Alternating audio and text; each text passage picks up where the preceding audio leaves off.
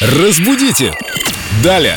Сегодня мы с Викторией Поляковой, нашим культурологом, про платежи поговорим. Платежи эти уже за коммуналку стали напоминать ипотечный взнос. Тем не менее, все счета нужно закрыть до Нового года. И вопрос про пеню. На какой слог ставить ударение и как лучше запомнить? Да, наболевший вопрос, знаете ли, такой. Ударение в этом слове ставится на первый слог – пеня, и во всех падежах он сохраняется.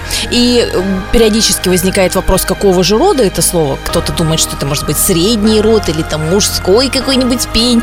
Э, Пеня женского рода. И, кстати, произошла она из польского языка от слова «пена», где означает это штраф или наказание. Практически в том же самом виде она пришла к нам в наш язык, и не только в язык, и в наши платежки, в нашей жизни. Кстати, когда-то, когда мы еще не оплачивали счета через приложение в банке, в пункте коммунальных платежей, помню, висел плакатик «40 дней не платишь, Сеня, познакомься с бабой Пеней». Да я очень хорошо с этой бабой знаком, с бабой Пеней, и э, предложил бы вообще исключить это слово из нашего обихода. Вообще просто как класс. Платите вовремя. Да. Разбудите!